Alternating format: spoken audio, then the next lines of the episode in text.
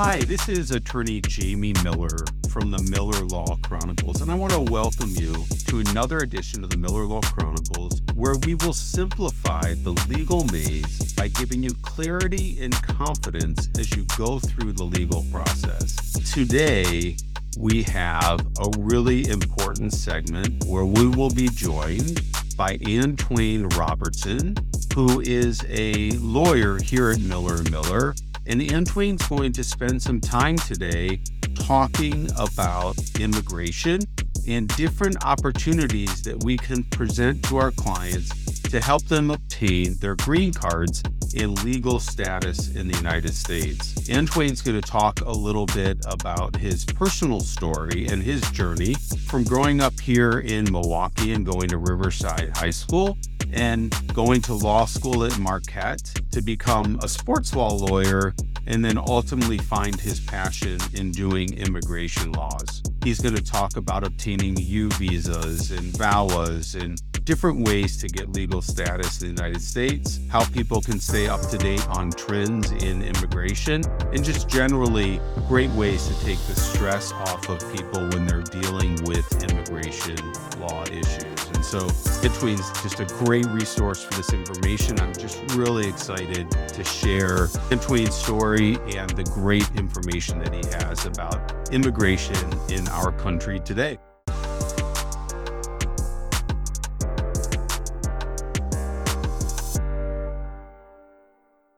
Hi, it's attorney Jamie Miller, and welcome to another edition of the Miller Law Chronicles podcast. Today, I'm really excited to welcome Antwayne Robertson uh, to our podcast. Uh, Antwayne is a lawyer uh, here at Miller Miller, has uh, been working with us on our team for the last several months, um, joined us um, specifically to help us with our clients that have immigration needs. So excited to welcome you here today. Thanks, Antwayne, for joining us. How are you? I'm doing great. Thanks for having me. Uh, feeling good. End of the week and immigration business is, is busy. So that's always yeah. good. Yeah. It, it's, I remember when you and I first chatted several months ago and we were inquire, talking about bringing you on to the team. And tell us a little bit about your background, your family life, how you got involved in immigration and that type of thing. Sure. So I went to UWM where I got a psychology degree and I kind of learned a lot of those, I guess they call them soft sciences that unless you get a doctorate, you can't really do too much with it. Um, so I decided to go to law school after speaking with an advisor and kind of uh, weighing my strengths and, and stuff that I was interested in.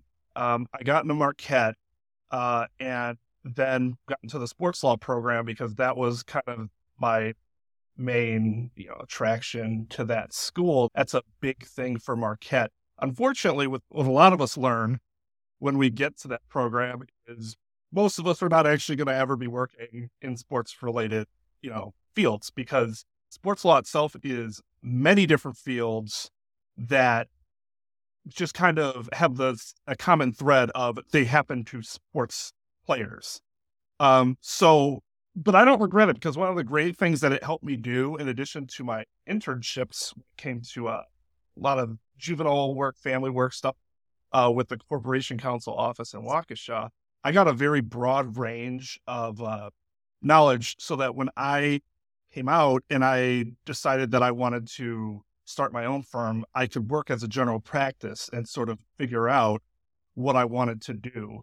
So after a, a couple years though, I did kind of decide that I didn't like working on my like just on my own all that much. I liked the idea of at least having a, another partner or two. So the River West law firm in my neighborhood had a posted an inquiry about any potential attorneys in the area that might be interested in joining up with them because one of their partners were leaving. And the partner that was leaving was doing immigration work. And that was not something I had any experience in at that time. But I was, you know, like I said, I was interested in joining another firm, adding a certain level of stability infrastructure. And I was fine with learning more about immigration it was something that we touched on in sports law because visas are quite common, uh, especially in the pro sports because of the amount of international uh, players that require some sort of temporary work visa. So when I took over, uh, they did not tell me what their caseload was going to be. I should have asked, but I was suddenly dumped with like 60 clients all of a sudden, immigration stuff. But the partner that left did a really good job of walking me through not just the clients and their cases, how to do each case. He helped out a ton. He was going to the USCIS. He, he was a really good immigration attorney. So when it came time to doing the actual work, I felt pretty comfortable getting into and helping these clients finish their cases because their cases had already been started for the most part, except for a few that still needed to be filed. From there, that network sort of just kept going because the referrals were, you know, we were already kind of an established local firm, especially with the Middle Eastern and African, Western African community. So we had a pretty consistent client base coming in. So I just kept doing the work. And what I found is that I really liked it. Most of my work before that was in family law, divorce, and I did not like it at all. I hated the not just adversarial nature. Ad- adversarial nature is fine, but like just the amount of poison that could be found in those proceedings, not just between a husband and a wife or two spouses or whatever, but also involving their children. Uh, my dad was a social worker, and I, even though I wasn't a social worker, I developed an affinity for helping children when I was out in Waukesha on my internship and then ended up becoming a GAL in family court. So I was the guardian ad litem for children and I'd have to see this stuff with parents have anyways what was great about immigration is that i wasn't facing another parent that was looking to use their child as a pawn i the opposing side is the us federal government and they're not even really an opposing side it's just a matter of we want to help these people get to a point where they can legally remain in the country and become, you know, functioning, providing members of society. And that's all, you know, these people want. They're coming in. They don't, I, I don't think you'll find many people that want to be undocumented. So I love being able to help these people find a path to work and, you know, relieving their anxiety because they don't have to worry about ICE, Border Patrol, anything like that coming after them. And it's really filled my sense of sort of duty as an attorney much more so than what I was doing before. And since I joined, my wife's been really happy. I've been, been married for six years now. Can't get that date wrong or she'll be right. unhappy. she, we want to start a family. And what we eventually decided is that if that were to happen, I have to kind of shift out of the one or two partner firm stage and kind of move on to a larger firm where I can become more established, have more of a stable client base, one that wasn't so up and down. Where did you grow up?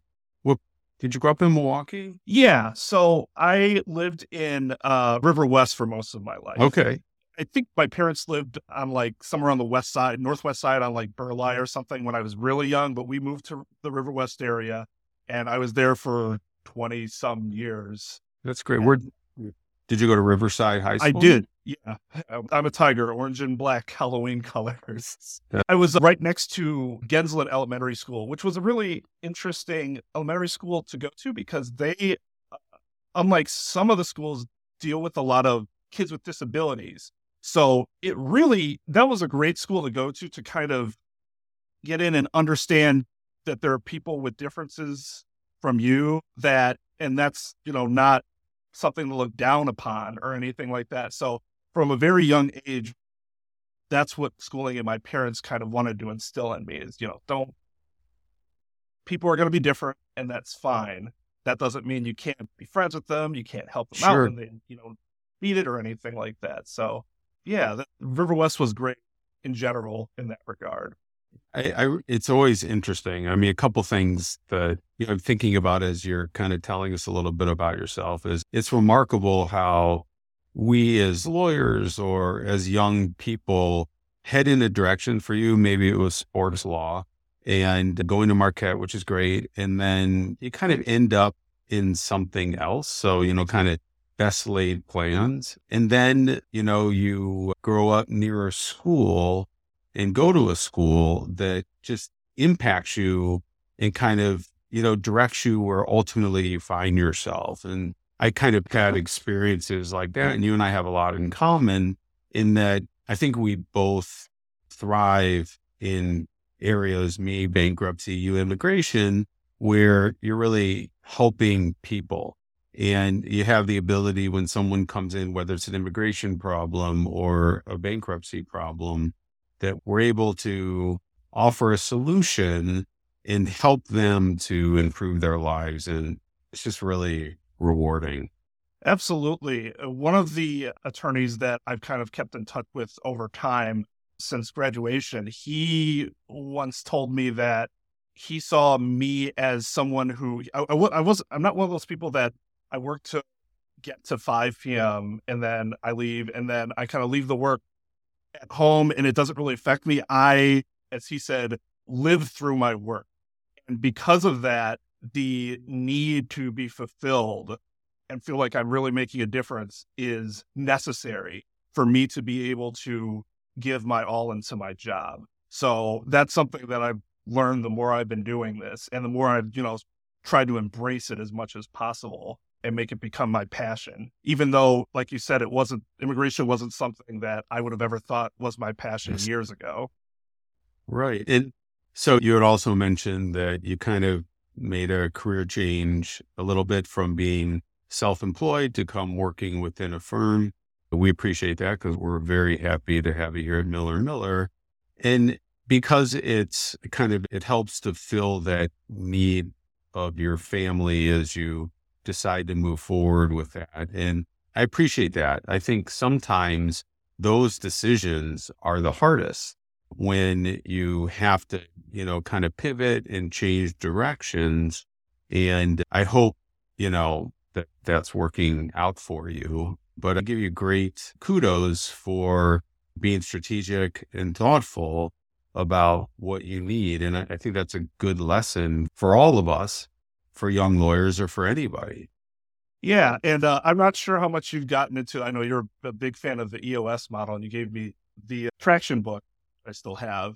I've, I've read it two times, once for myself as kind of as a reflection of what happened when I worked on my own and as, as self employed, and then read it again as kind of prospective going forward. And one really interesting thing that came out of the first reading was I think I realized what I had done was I was stuck on what they call that branch and your business kind of stalls and you have to either let go or try to climb up. But a lot of people will instead just remain kind of stuck on that branch. And I think there was a time that I had to admit to myself, it wasn't the same imagery I was using at the time, but that I couldn't keep just hanging on that branch. I had to do something different. And the situation that I was in at that time wasn't going to be optimal long term. Maybe it's something I could get back into, you know, years from now. You know, I my my career still pretty much in front of me, but for now, this sort of pivot and the experience I've already gotten in the you know three or four months that I've been here has been amazing so far. I've really enjoyed uh, being able to not only work for you in the in the office and be an integral part of the team, but also have being given the freedom as the head, you know, sort of heading the immigration department, um, which still gives me that sort of entrepreneurial feeling that I did have when I was on my own. I, I was concerned about becoming just another worker bee, and it's been far from that, which I'm great, very, very grateful for. That's that's great. I appreciate you. Uh, say you say that means a lot, and being able to have you work, you know, independently and help our clients is valuable to to everyone. I wanted to kind of jump in a little bit and start talking about immigration and about the areas of uh, immigration that you practice and what immigration statuses and in visas you're dealing with. Um, I know it's a just a big practice area. People have, um, uh, you know, just issues in many different areas, but maybe you can narrow it down and give me a couple examples of types of immigration issues that your clients are facing. And maybe we can kind of dive into those a little bit so our listeners can understand what type of statuses we're dealing with. Sure. So there are two main types of immigration petitions, so to speak. Uh, immigrant petitions and non-immigrant petitions. Non-immigrant petitions being temporary stays generally, there's no permanence to it. Whereas the immigrant petitions are the ones that generally lead you to that the path of getting a green card, becoming a lawful permanent resident, as they call it. That is where most of our clientele come in. The non-immigrant stuff tends to be a lot more specialized, and normally the uh, immigration attorneys that do the those types of petitions are very narrow in their scope. Um, so the clients that come to us generally are looking for that permanence, their green cards, and we are especially experienced in anything that is related to family petitions. Before, and let's take a quick step back. We hear a lot about the term green cards in the US. And I'm not sure all of us really understand what that means. What is a green card? So a green card is a essentially a form of identification given to immigrant stating that they are what's called a lawful permanent resident of the United States. It has an expiration. However, technically speaking, once you are become a lawful permanent resident, you're always a lawful permanent resident unless you abandon your status by say leaving the country or something like that. So the card is just your identification. Instead of having a passport, you have your lawful permanent resident card. It serves as your identification for work, for getting a driver's license if you leave the country and have to come back in. It gives you mostly everything that a citizen has, except for some more basic rights that are us as citizens are provided that immigrants are not until they be naturalized and become citizens, like voting. Also, in immigration itself, citizens are given preferential treatment over green card holders for petitions for relatives and stuff like that. So you'll very often see people who get their green cards want to become citizens as soon as they possibly can.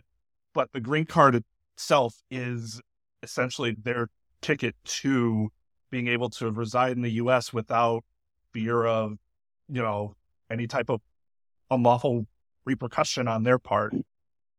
Right. So if, if someone comes to the United States unlawfully, how do they get a green card?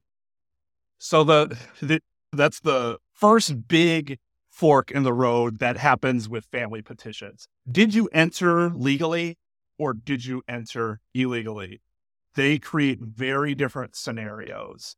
Um, and illegally is, is always the toughest because what ends up happening is that the USCIS will say, sure, we will look at your family petition to see whether you are indeed the spouse or the parent or the child of a U.S. citizen or lawful permanent resident.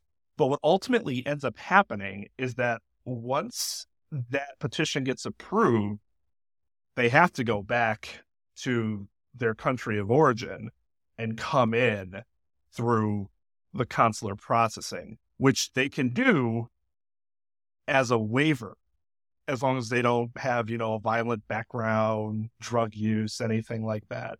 So there are the family petitions still offer a route to a green card for these undocumented immigrants, but the USCIS does take steps a little further when they've entered illegally than they entered legally. And it's really tough for people to want to leave and then come back into the country to, to, kind of put their trust in the government that they won't screw them over and they'll give them a fair shot.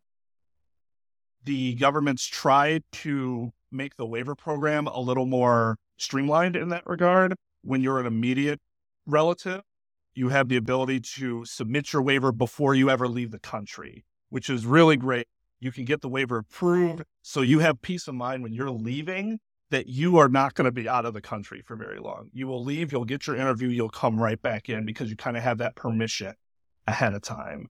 And that's generally what most of the undocumented immigrants that that's the system they would like to go through if they have to leave the country. At least I can get my waiver approved before I ever leave.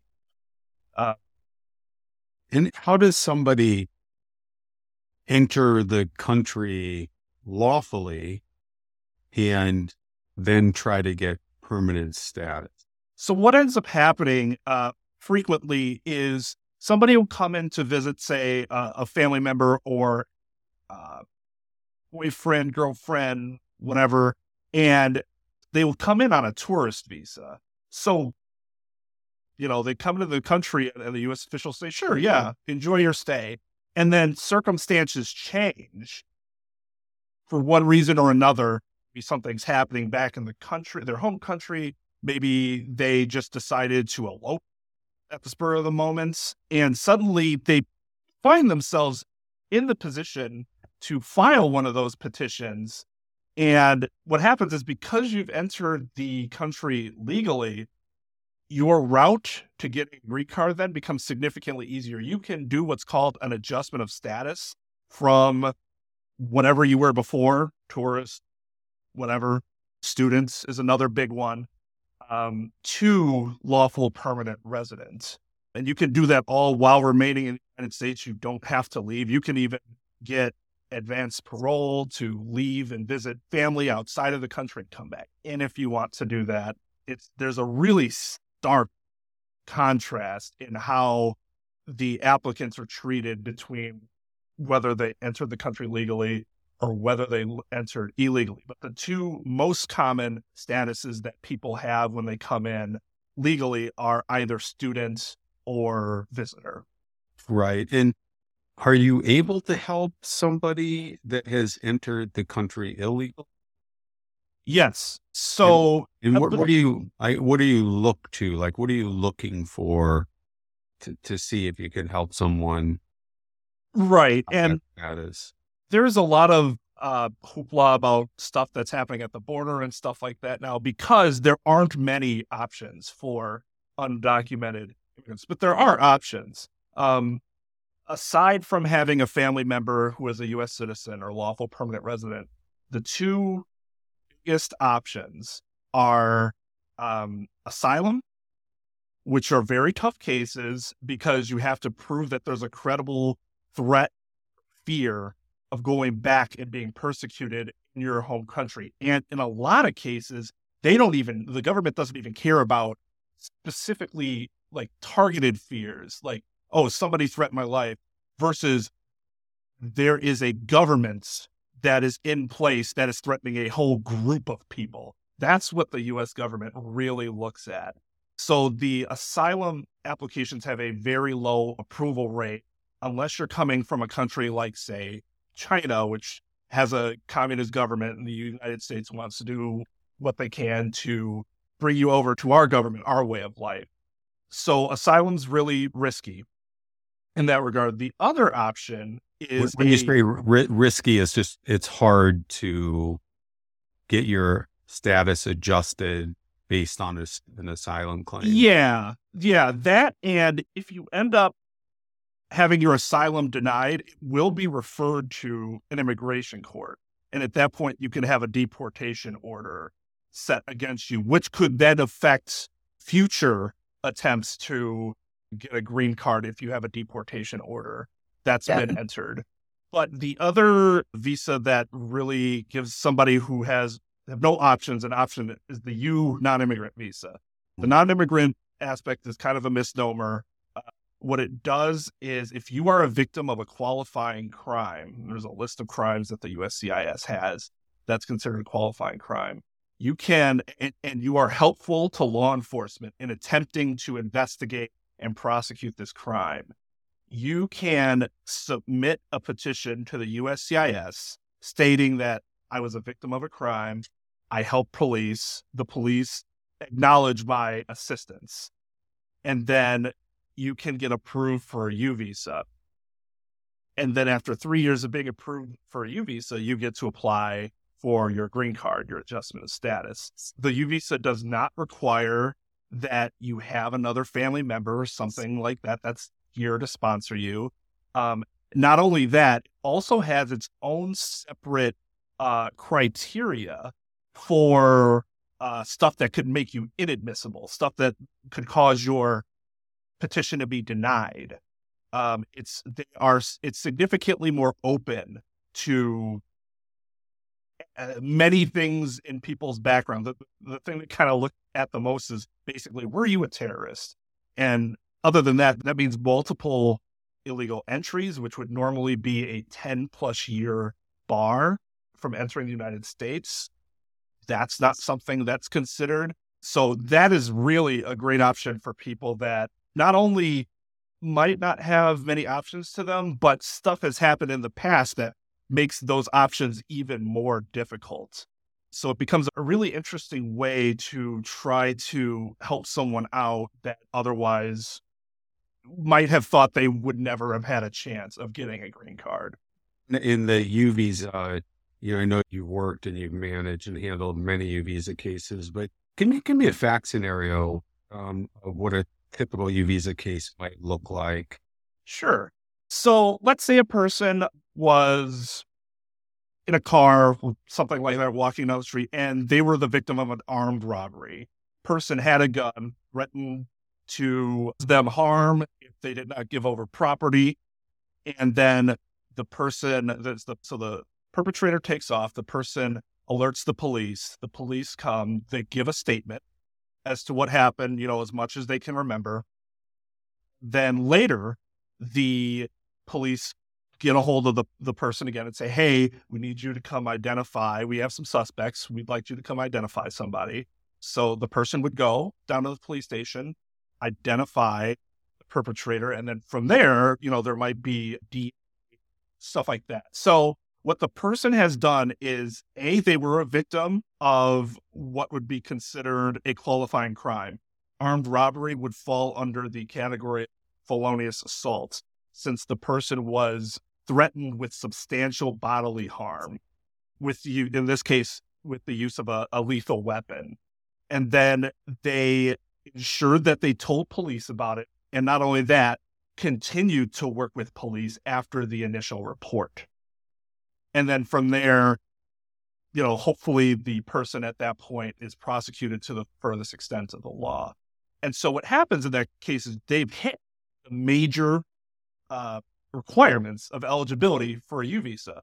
So what happens is that they come to us, and the first thing we need to do is get certification from that law enforcement agency. Say, hey, we know this person helped you out. We believe this crime is qualifying. Can you sign this this supplemental certification that is a requirement for the USCIS to approve a U visa?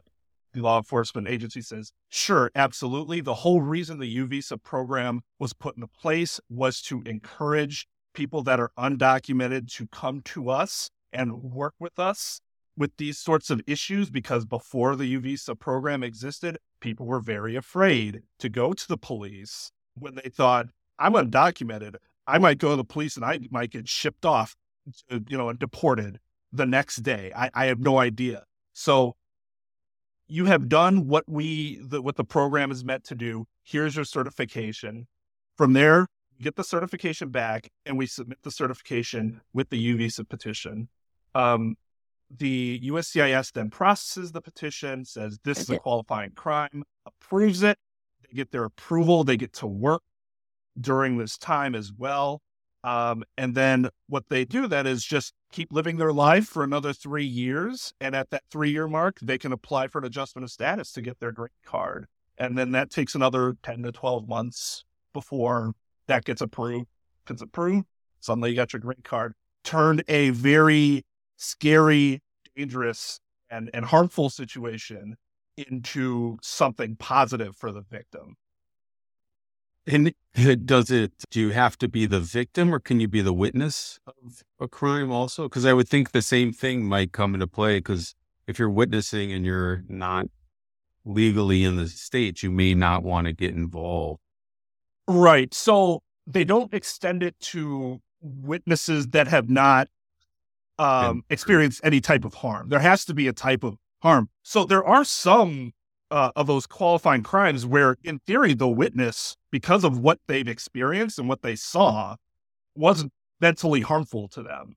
Something like, I don't know, sex trafficking or some of these really extreme examples where, in theory, you might be able to say, I was an indirect victim because I witnessed something that very, a qualifying crime that very much traumatized myself.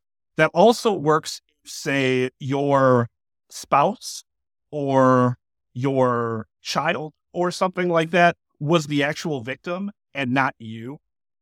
As someone who is related to that person, you could have still suffered harm because of a qualifying crime that happened to one of your family members. So even though you are not the direct victim there, you can still apply for the U visa as an indirect victim, um, as somebody who has uh, been harmed by that qualifying crime. That's the key element to whether or not you can be considered a qualifying indirect victim. Got it. And it's my understanding that it can be from an incident that happened yesterday, five years ago, or 20 years ago. So Correct. The, the biggest issue with time is a matter of can we get the police report? Does do the police still have the police report to be able to give you a, a good enough um, uh, you know advice as to whether or not your crime is qualifying? Because that's that we always like to look at the police report. We've been able to get police reports from 25 years plus back, um, which isn't super easy to do, but you know we do our best to make sure that we're able to get those records. But in terms of the eligibility requirements for the U visa, all that has to happen is show that the, the crime was qualifying and that you were helpful to police. And that could go back 30, 40 years, as long as you have the evidence to be able to prove that those things happened. Right. It, what happens sometimes, excuse me, when you maybe you mm-hmm. reach out to communities, you know, maybe it happened in the crime happened in a community less favorable to immigration laws. Do you find that DAs or police departments may be less willing to cooperate because they may have personal feelings about, you know, what immigration should be in our country? Yes, uh, and it is very unfortunate. The law enforcement agencies are not required by law to provide these certifications. They are kind of seen as a favor. However, there's still some oversight in regard to that. A big example recently has been the Chicago Police Department. The I think it was at the state level, they realized that the CPD had been denying a ton of application certification requests that should have been granted because they were qualifying crimes. And so state government stepped in and said, I think it was the attorney general and said, this can't happen. Um, which is really interesting when you look at the USCIS guidelines and it says they're not required to do it if they don't want to. So there's definitely internal struggles that I think happen uh, between different agencies as to whether um, it's something that they'll actually do or not. I know for a fact there are some police departments in uh, North Carolina that absolutely refuse to certify any U visas. So that's why we also try to get as creative as we can to which law enforcement agency that we will submit these certifications to. It doesn't just have to be a police department. Perhaps their district attorney's office might be more sympathetic to the cause than the police department is, or even a, judges can be certifying officials as well. It's really about casting an open net within reason and not just putting all your eggs into one basket when it comes to getting these certifications because you might run into one of those agencies where they it doesn't matter how good your case is, they are not going to help you. Right. And can you do like an open records request to get that information? Yes. In fact, most cases, oh, in, in terms of the like their approval denial rates or in terms of like the getting like police reports and stuff like that. Yeah. Getting like if you have a district attorney or, you know, police department that doesn't want to you know, cooperate with you, can you go around them and do an open records request and get the police report? Yes, yes, and in fact, most police departments will be very they'll they'll be very giving in terms of police reports. In, in most cases, you don't even have to submit it as a sort of formal records or open records or FOIA request. You'll we'll simply email them and say, "Hey, this is the information we have. Can you send us the police report?" And they'll get it right to us. I think that's been a big positive results of a lot of things becoming digitalized. I don't think they have a problem sharing a, a record with us because they know that ultimately they can still say no, even if we submit something to them but they still won't have an issue. They're not going to make a fight out of giving us the records. There are also some agencies that will be uh, sticklers when it comes to if something's in the middle of investigation still, they will not give you the, the report until the investigation is concluded. Madison is a very I don't want to say offender because they're with they're well within their right to do that because their safety they see it as security concerns. But Madison Police Department is a big example of a law enforcement agency that does not like providing police reports unless the entirety of the investigation is concluded. They will simply deny your request and say, please check back later to see if the investigation has concluded. So when that happens, we just have to check in, you know, once a month, something like that. Just make sure we're on top of it and we get the report as soon as it becomes available. And are you finding that people aren't aware of this U visa opportunity? Yes, not only possible immigrants, but also some law enforcement agencies will like we'll have to tell them we know what this is. It's always nice to be able to work with someone who doesn't think they have any options. We hear their story. They're going through a consult because maybe they thought they could get a family petition or something like that, but it turns out that they're not really eligible for that. But in the course of the consult, we find out that they are the victim of what could be considered a qualifying crime. They, I didn't know that was a thing. This was a system that was only implemented, what, eight years ago, I think? It's, I think it's still very unknown. And there are a lot of people who are still very recently, their, their crimes happened nine, ten years ago. They hear about this from friends. They type in UV, they just type in U visa in Google or whatever, and we'll be one of the first firms that come up as a firm that specializes in this sort of still very new option for these individuals. And that's so, we're very consistently getting clients like that because we always ask, you know, where did you, you know, where did you like, oh, I heard about U visas, and you're one of the first firms that came up when I searched for it. And so being able to help the, the people that you know, they go from thinking they have nothing to I might be able to offer you a route is incredibly fulfilling and seeing their faces light up is I could that'll never get old. That'll never get old. I, I always love being able to see someone understand that they might be able to find what they've been looking for after all this time. Sure. So we, we've been talking about U visas. What are some other routes that someone who may have come to the US illegally can attempt to obtain or overstate a visa can attempt to obtain citizenship here? So yeah, the most common one is marriage. Okay. Marriage marriage to a US citizen.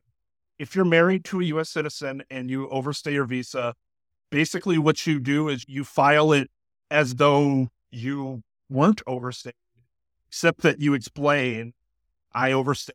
This is why, this is the change in circumstances. And then the USCIS is generally fine with that. The idea of having a family member, as you could do this if this was your parent or your child as well. They don't want US citizens to be harmed by a family, an immediate relative is, is the term they use, having to be sent back when they could stay here, especially if those US citizens are willing to put themselves on the hook for anything financial as a sponsor because that's the government's always, you know, worried about the financial aspects of it. But yeah, so marriage is the most common one. There are times where people are married, then they think about doing the petition, but then the marriage ends poorly to the point where that individual might have been abused in some sort of domestic violence.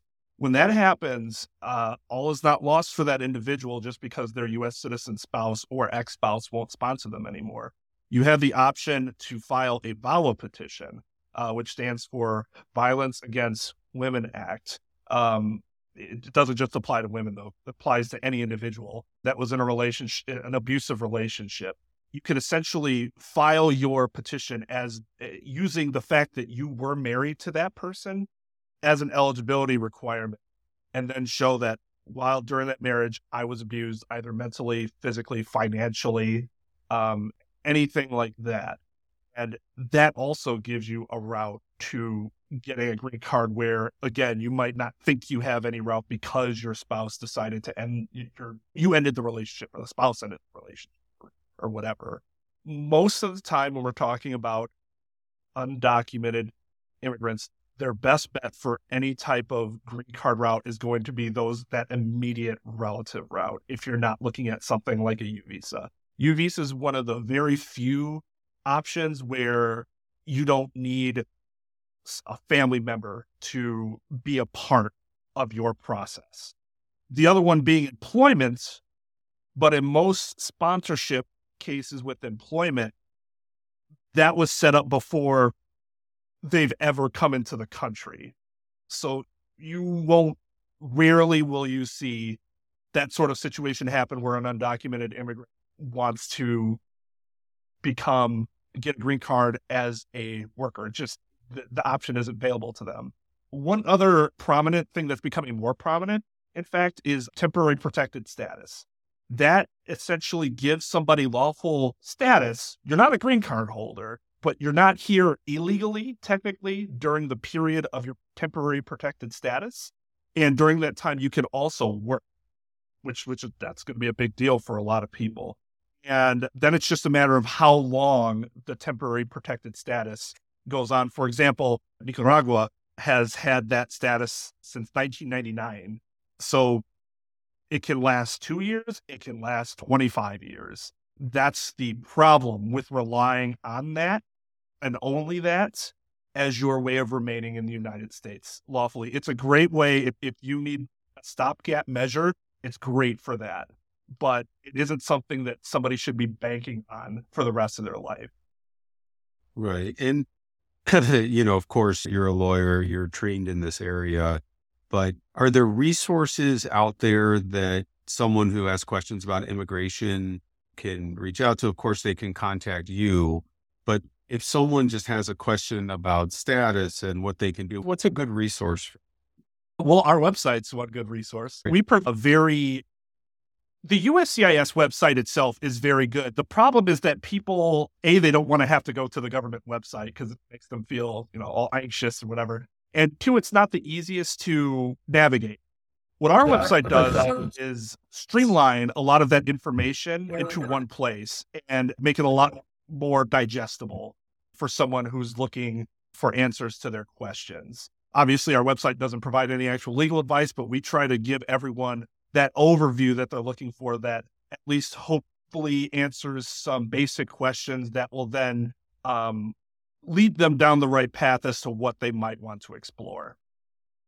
Yeah, it's probably exciting for you to have an opportunity to consult with somebody who is having issues with their status in this country and then kind of going through the litany of opportunities and choices and then coming up with a potential solution. Is that is that what you find? Someone comes in, they don't know what the solution is, and you're able to help discover that with them? Yeah, absolutely. Being it's almost like for those who are into puzzles, it's like you're putting together a puzzle and that feeling that you get when you finally finish that puzzle and you feel like you accomplished something and you accomplished something that was constructive for me, that's what it's all about is doing something where I walk away feeling I'm helping this person or we're trying our best to, to make sure that this person gets a better life. And in a lot of situations with these fact patterns, they are puzzles because there might be several different avenues that a person can take. And it's about finding which one will fit best for them.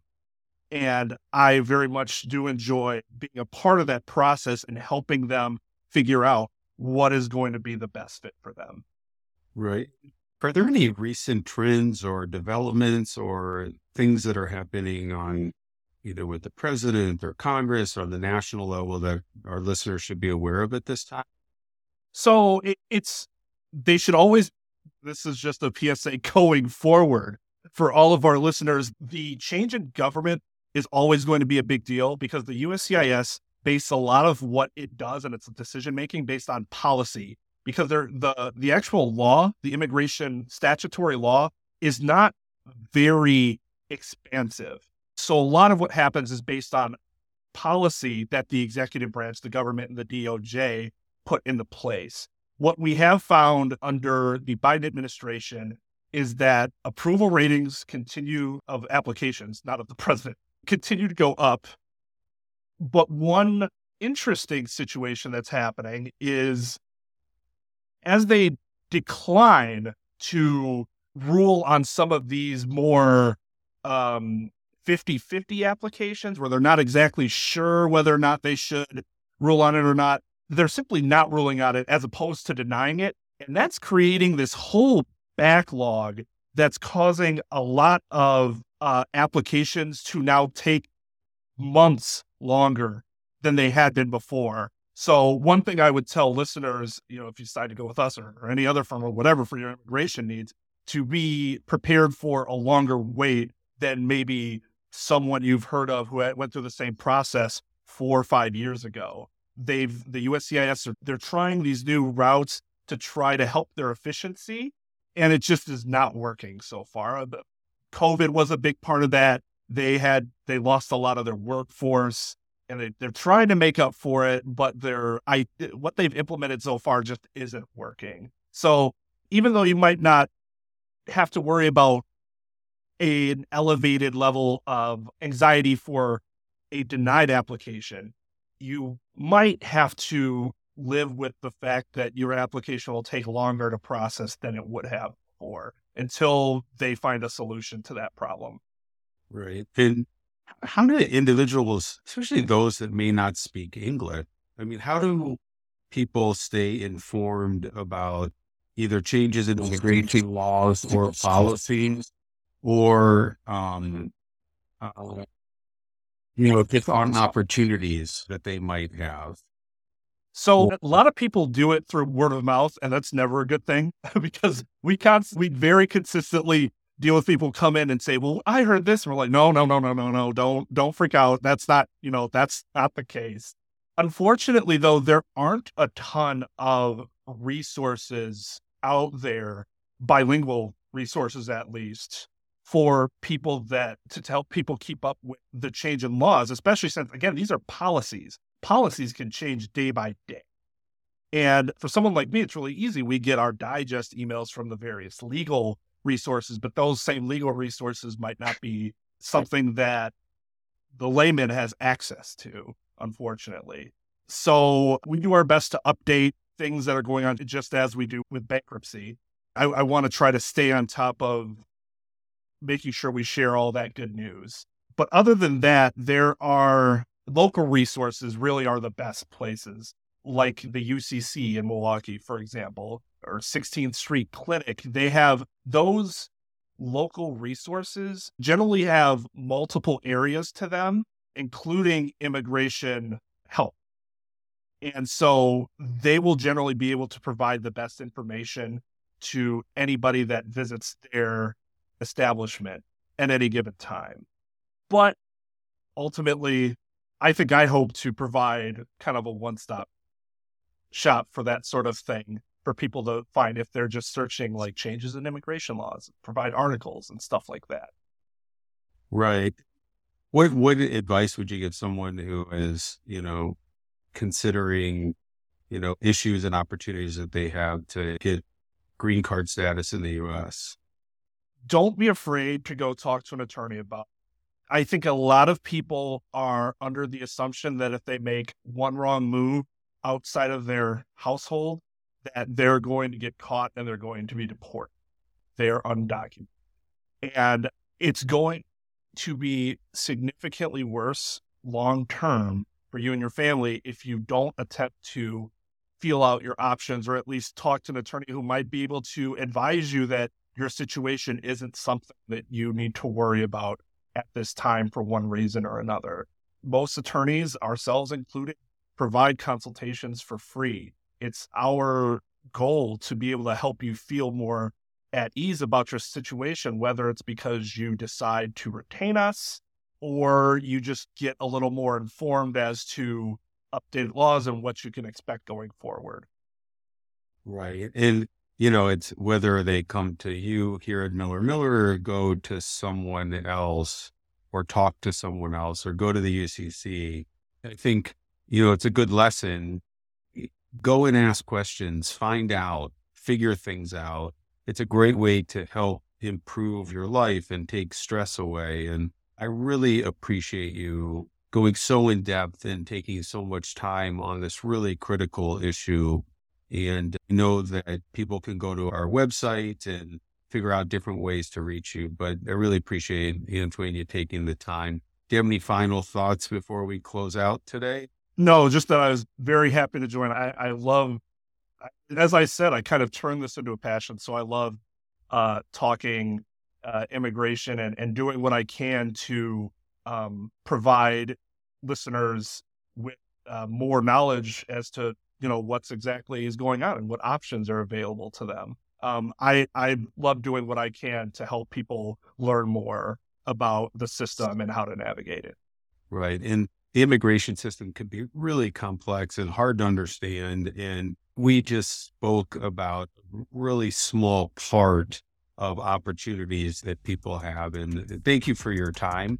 And we'll look forward to continuing our journey together and helping as many people as we can. And take care. And we'll talk to you soon. Absolutely. Thank you very much. Thank you.